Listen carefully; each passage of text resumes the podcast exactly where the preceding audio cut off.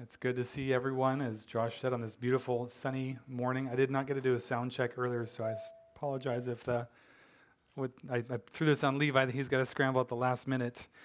It is a pleasure and an honor to get to uh, yeah, preach God's word this morning. Pastor Derek um, is covering the pulpit for Seven Lakes Baptist, and so invited me to open God's Word. We've been going through the minor prophets, um, and we have one prophet left to go, but I'm uh, going to leave that for Derek to cover. And so we're going to have a one off sermon today out of Psalm 103. So I invite you to uh, grab your Bibles and turn there, because that's where, where we will be spending our time this morning. So I have a question for you. Have you ever been rightfully entitled to something, either something you paid for, something that was gifted to you, and yet you barely scratched the surface of fully of using the benefits of that thing? Maybe that was a, a gym membership that you went once a month, once a year. Uh, maybe it was um, a timeshare property that somebody in your family had, and you just, you know, you got to use so many days a year, and you just Never could seem to get the calendar lined up to do that.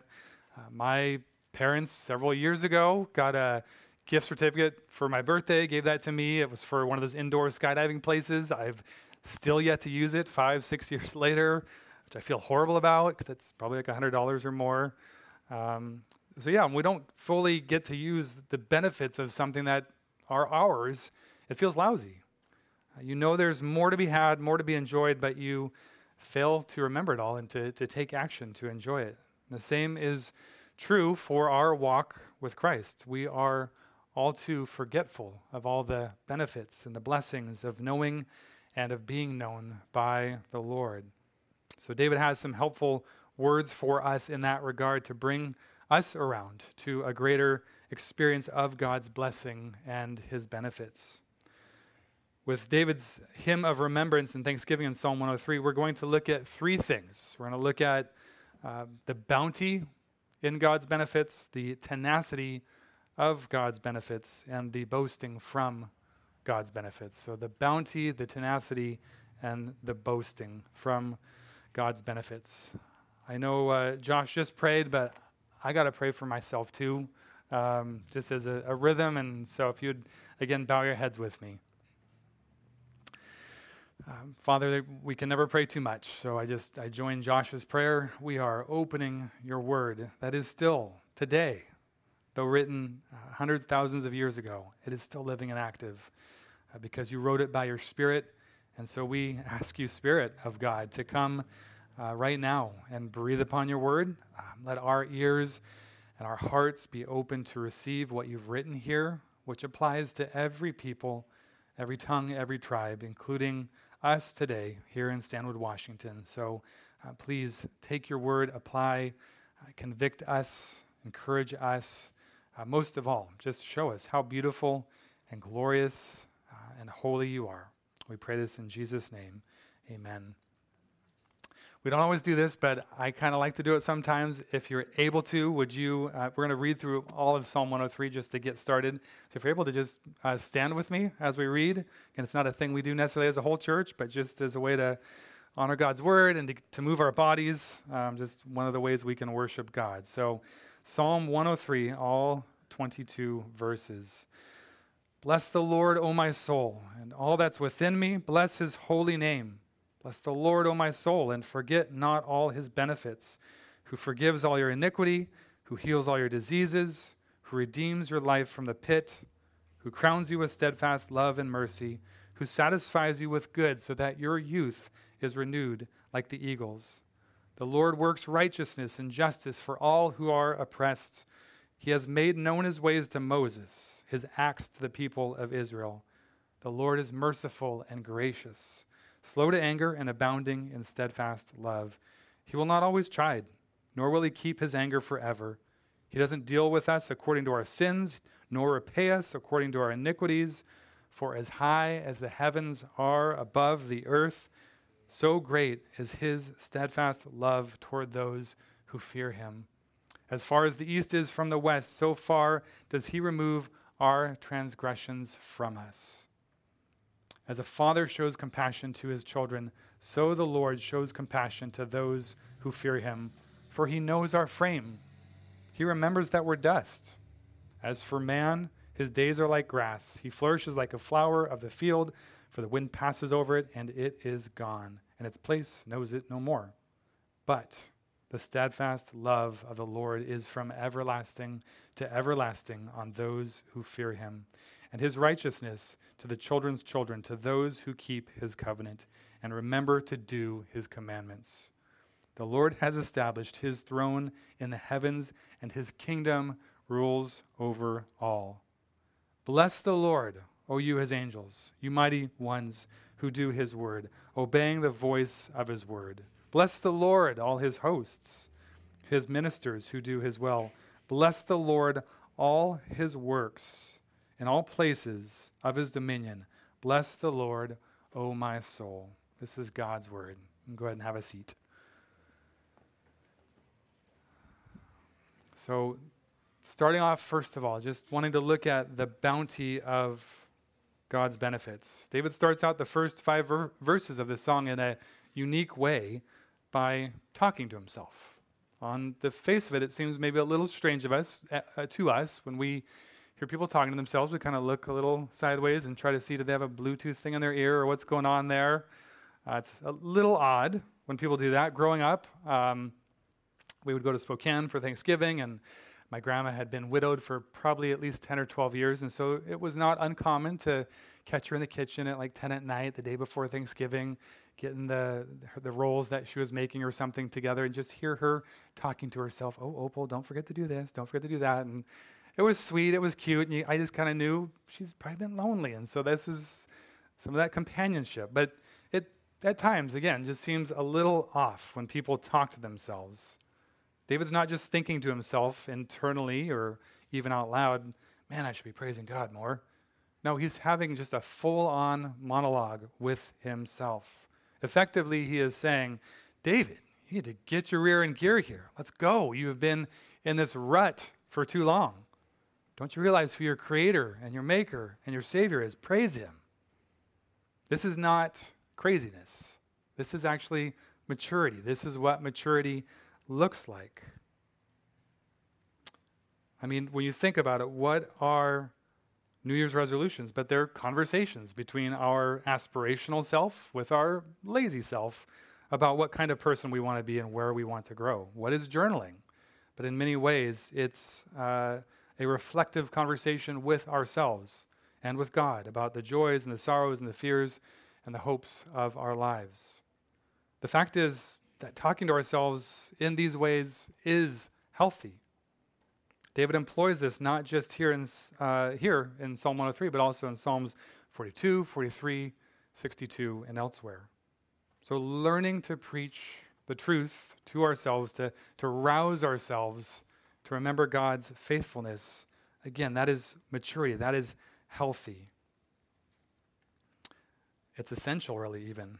To use an outdated uh, musical metaphor that might go over some of you uh, teenagers or youth, it's kind of like just when our lives get stuck in the groove of that record and it's just repeating over and over and over. And preaching to ourselves is picking ourselves out of that groove, that rut, and putting us back on track where we can continue to sing God's praises. So, what does David call himself to remember and to not forget? God's benefits, his gifts, his blessings. And we need this reminder as well, especially in our reformed spheres and circles, because I think a lot of times our tendency is to get imbalanced. We see the error and the false doctrine that's put forward by the health and wealth prosperity teaching, where there's so much emphasis put on what God can provide and his blessings and his benefits. And of course, they tend to be material and um, consumeristic. And so we, we see that and we kind of react to that and push away and we say, no, no, no, I, I just need God. That's all I need. That's all I want. And there's a lot of truth to that. Uh, there's uh, was a song on the you know popular Christian radio a few years ago that the lyrics of it said, "Help me want the healer more than the healing. Help me want the Savior more than the saving. The giver more than the giving. Oh, help me want you, Jesus, more than anything." And I would say yes. That is. There's a lot of truth there. We ought to hunger for heaven, not because there's streets of gold or there's healing where every tear is wiped away. Those are good things. Those are true things we can expect about heaven, but we should want heaven most of all because we no longer will have to look through a glass dimly uh, at our God. We will see him fully, transparently, clearly, just right before us. So, the yes and amen. We should only want God. Um, and yet, and yet, in that pursuit, David tells his soul and tells our souls don't forget all his benefits. Keep those in full view.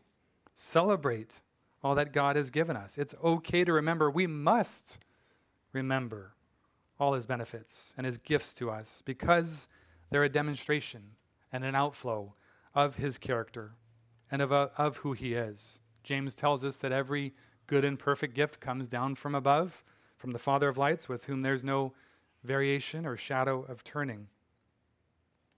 So, by tracing back all these rays of light that flood into our lives, we can see the source, the Savior, the Son, who is the one who has shined those things into our hearts. Uh, Carly does an awesome job, at least every year, if not more often, of anytime we wrap out a calendar year or maybe we've taken a, a, road trip. She does a great job of grabbing all those digital photos that we so often just leave on the cell phone. Um, and she puts them up in, I think, Shutterfly and puts together a book. And one of my favorite things to see uh, is our boys sitting on the couch, whether by themselves or with each other, just going through this year's book or the book from eight years ago and remembering all those benefits. Like, oh, remember how God took us on that road trip, or we did that thing there, and um, oh my goodness, I couldn't. That was me. I thought that was just seeing all the benefits and the blessings that God has showered in our lives. They are re- re- reinforcing in their hearts when they do that all the benefits God has poured out. So it's clear now that we are called and we are even commanded not to forget, but to remember all of God's benefits. So let's just look at two of those benefits. Again, in verses uh, 3 and following, 10 and 12 as well, we see that God forgives and God forgets. Verse 3 Who forgives all your iniquity, who heals all your diseases. He does not deal with us according to our sins, nor does he repay us according to our iniquities. As far as the east is from the west, Verse 12 So far does he remove our transgressions from us. In a song, a psalm that proclaims we ought not forget God's benefits, the sheer number of verses and words devoted to reminding us that uh, in Christ we are forgiven communicates how central and primary this benefit is. In fact, it's the first benefit that David leads off with.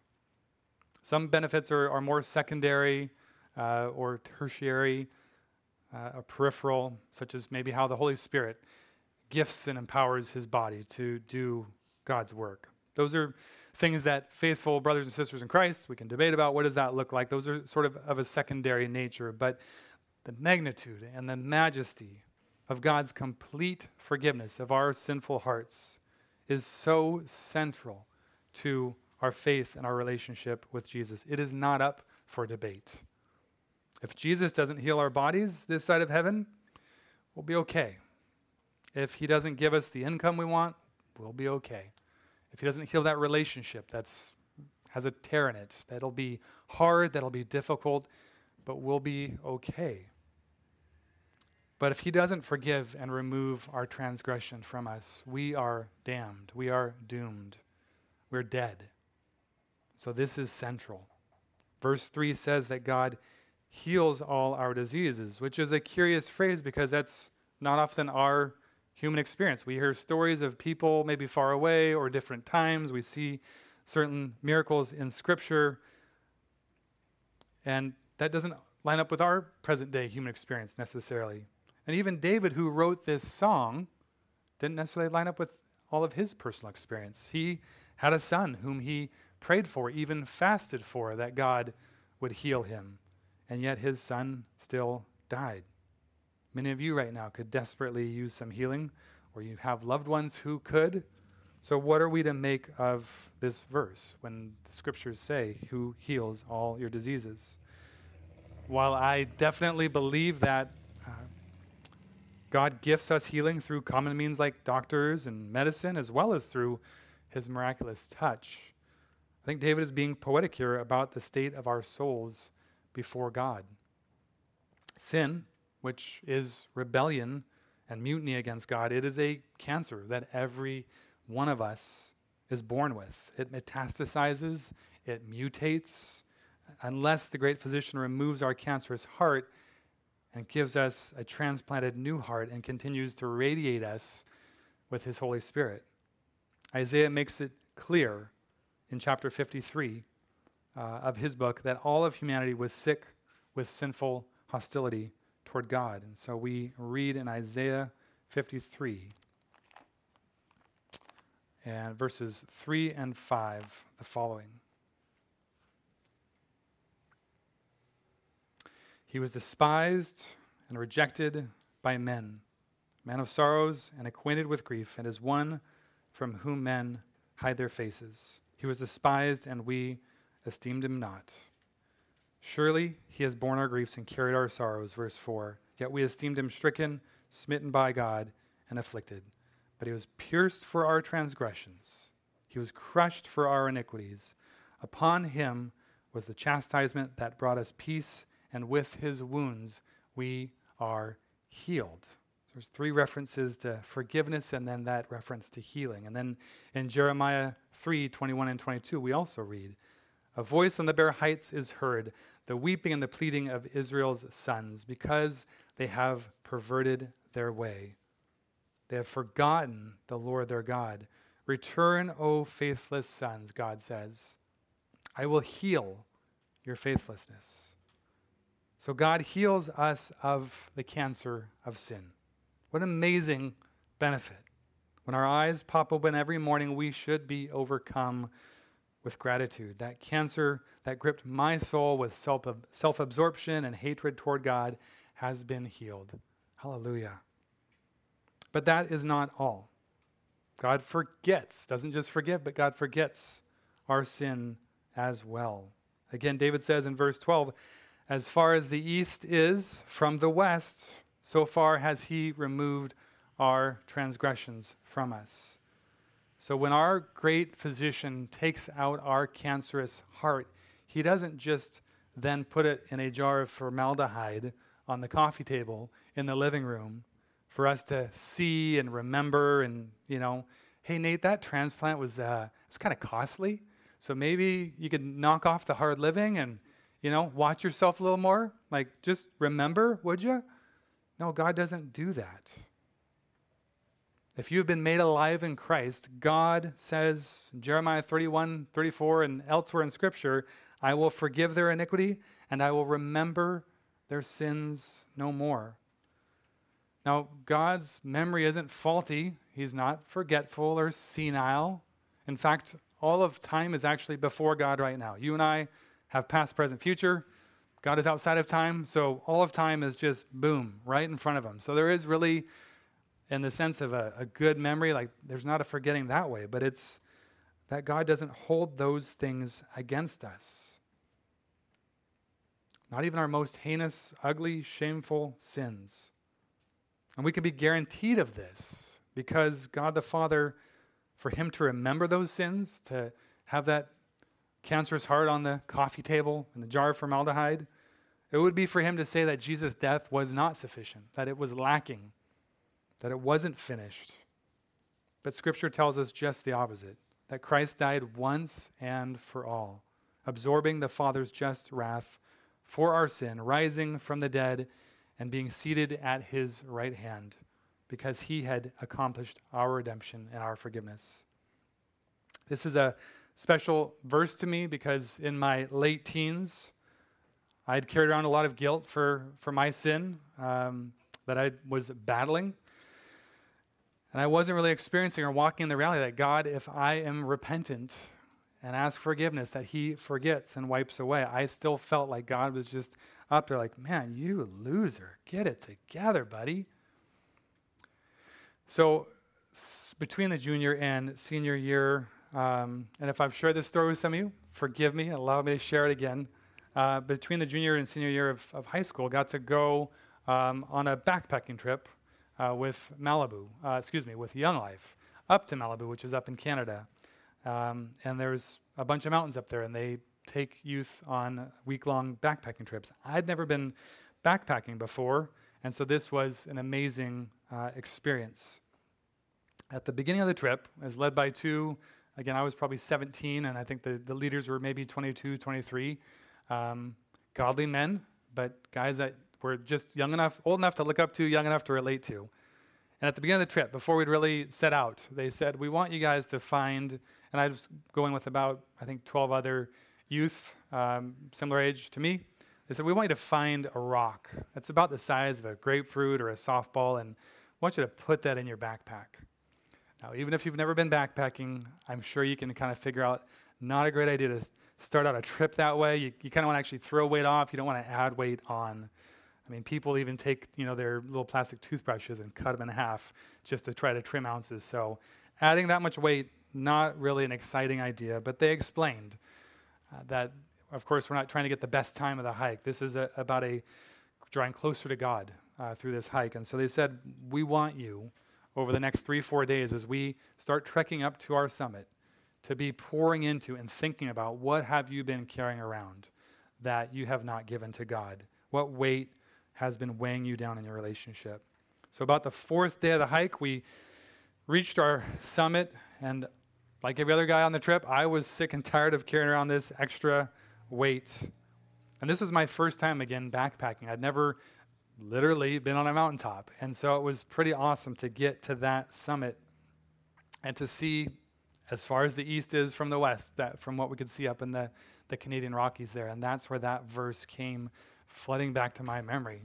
God was saying, Nate, as far as you can see that direction and as far as you can see that direction, that weight you are holding and carrying, that guilt, that shame, I do not hold that against you. So get rid of it. And I nearly dislocated my shoulder throwing that rock as hard as I could off that mountaintop. It felt so good to experience that freedom. We get it so backwards. As followers of Christ, we forget the truth that thinking that he remembers our sins instead of remembering the truth that he has forgotten our sins. So, where do you need to remember this morning this benefit of your relationship with Christ? That if you are indeed in Christ, if you have repented of and confessed that sin, that He doesn't hold that against you anymore. Where do you need to hear God saying to you this morning and to me, I have forgiven and forgotten that sin. Don't let it identify you and form you anymore. Let my son's identity form and define and shape you. He offers you and I a clean, guilt free conscience if we walk with him in the light. So take him up on that benefit. So there are many more benefits as we already saw reading through all of Psalm 103, but I'm going to leave the, the listing there and just speak to the, speak to the tenacity, the um, stick to itiveness, if you will, of God's benefits. So we're going to transition from the bounty again to the tenacity. The fact of the matter is that even as amazing as all of God's gifts and blessings are, we'll continue to forget them. We're going to go from here today and think about lunch and think about the projects we got to do and so on and so forth. And we'll forget this beautiful, glorious truth in Psalm 103 and throughout all of Scripture. And so we need hope. And David knows this.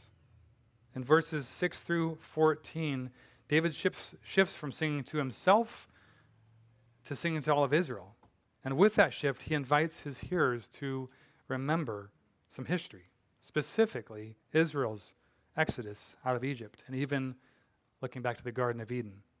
Verses 6 through 9 The Lord works righteousness and justice for all who are oppressed. He has made known his ways to Moses, his acts to the people of Israel. The Lord is merciful and gracious, slow to anger, and abounding in steadfast love. He will not always chide, nor will he keep his anger forever. David in his song here isn't so much reminding his fellow Israelites that God kicks the rear ends and the butt of other nations who oppose and oppress Israel, though he often did that. No, the anger and the chiding David mentions isn't in response to other nations, it's in response to Israel's fickle and forgetful hearts.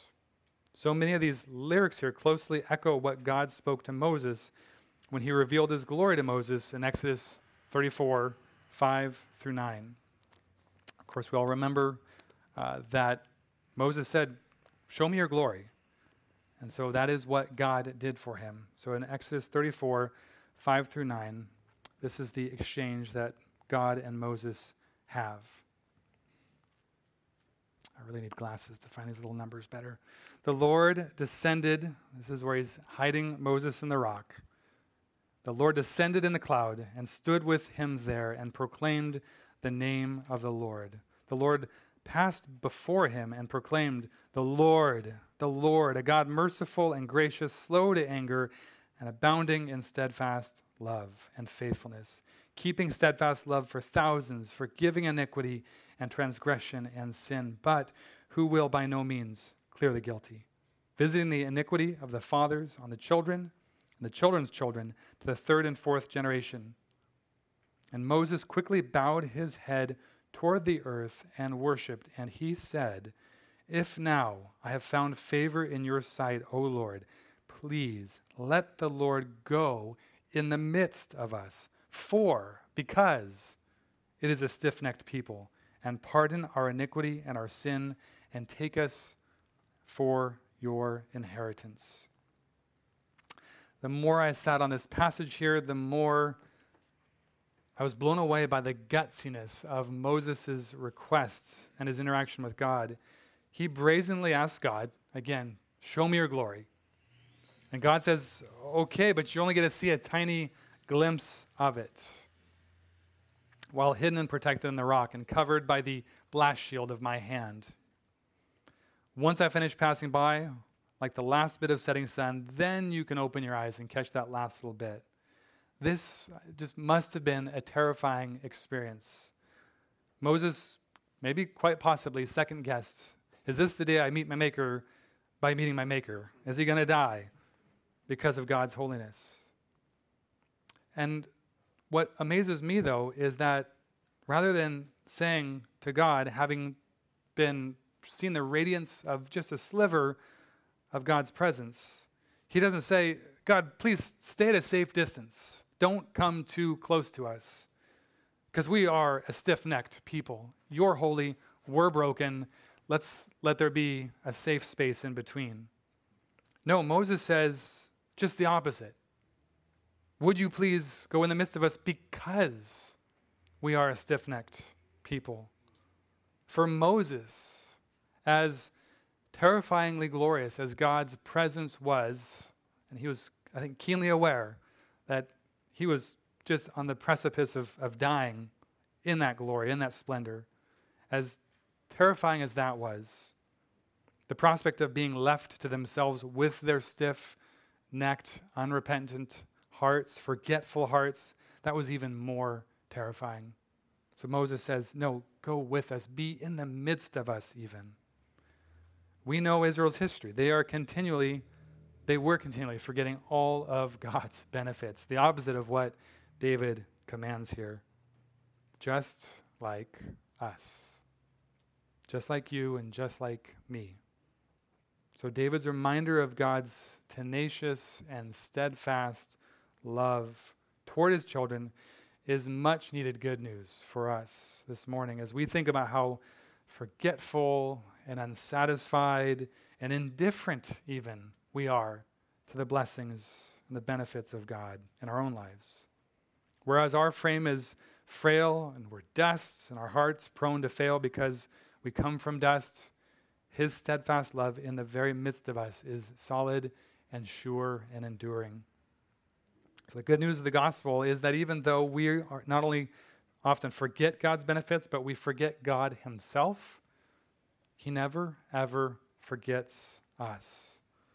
God, speaking through Isaiah in chapter 49, 15, and 16, captures this unfailing love for us so tenderly and with an amazing foreshadowing of the cross of Christ. God says in Isaiah 49 Can a woman, can a mother forget her nursing child that she should have no compassion on the son of her womb. That's like nearly impossible. But even such a mother, such a person might forget. Yet I will not forget you. Behold, Israel, I have engraved you on the palms of my hands. It is impossible for Jesus to forget you or forget me, even when we forget him. He has inscribed us on the palms of his hands through the nails of his cross, and that is amazing grace. Finally, we've talked about the bounty of Christ's benefits and the tenacity of those benefits. We'll just close out this morning with the boasting from Christ's benefits. So look back at verses 19 through 22. The Lord has established his throne in the heavens, and his kingdom rules over all. Bless the Lord, O you his angels, you mighty ones who do his word, obeying the voice of his word. Bless the Lord, all his hosts, his ministers who do his will. Bless the Lord, all his works, in all places of his dominion. Bless the Lord, O my soul. As David closes out his song, you hear the sound of a man whose soul has come alive and he cannot contain his excitement about who our great God and King is. Notice, church, the journey he's taken us in this song. He started at a place of maybe feeling a little apathetic or dead and needing to exhort and stir himself up and to preach to himself and his own soul to get it jump started with remembrances of all of God's blessings in his life. And then, as a result of himself, him stirring himself up, he gets to a place of remembering the goodness of God in his own life, and it's not enough for him to just enjoy that goodness for himself. He has to share it. And so he closes out his song by calling all of creation, not just his soul, not even just the angels, but just everything, all creatures of our God and King, to praise him, to lift their voices to God for all that he is and all that he has done in our world. That's not a sense of obligation for David, it's actually just a natural fulfillment and a carrying out of delighting himself in God.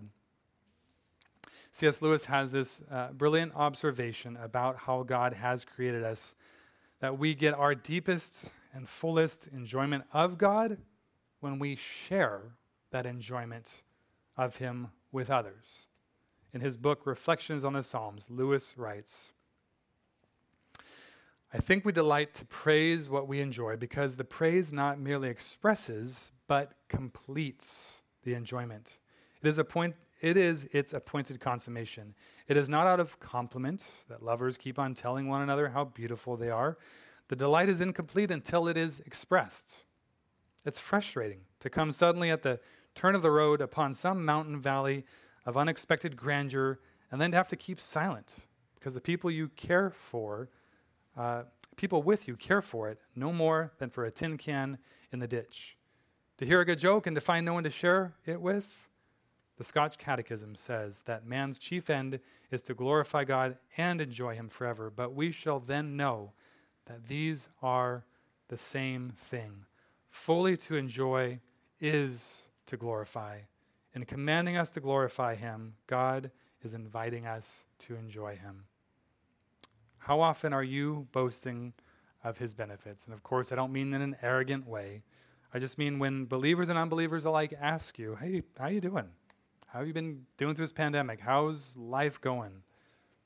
How often do you give praise to Jesus for one or more of his benefits in your life? Whether it's strength to go through the trial, the season of the pandemic, whether it's patience he's given you with a, a difficult child, whether it's restored health, whether it's health, help with the test at school or getting through virtual learning, whether it's less anxiety, whether it's a great uh, vacation, etc. Let's not let those opportunities pass us by to enjoy God more by fully celebrating His goodness more broadly with those around us. Psalm 68:19 in the New King James says, "Blessed be our God who daily loads us with benefits." So church, let's be a people together that remembers the bounty, rests in the tenacity, and boasts in the multitude of all the benefits of knowing and being known by God in Christ. Let's pray.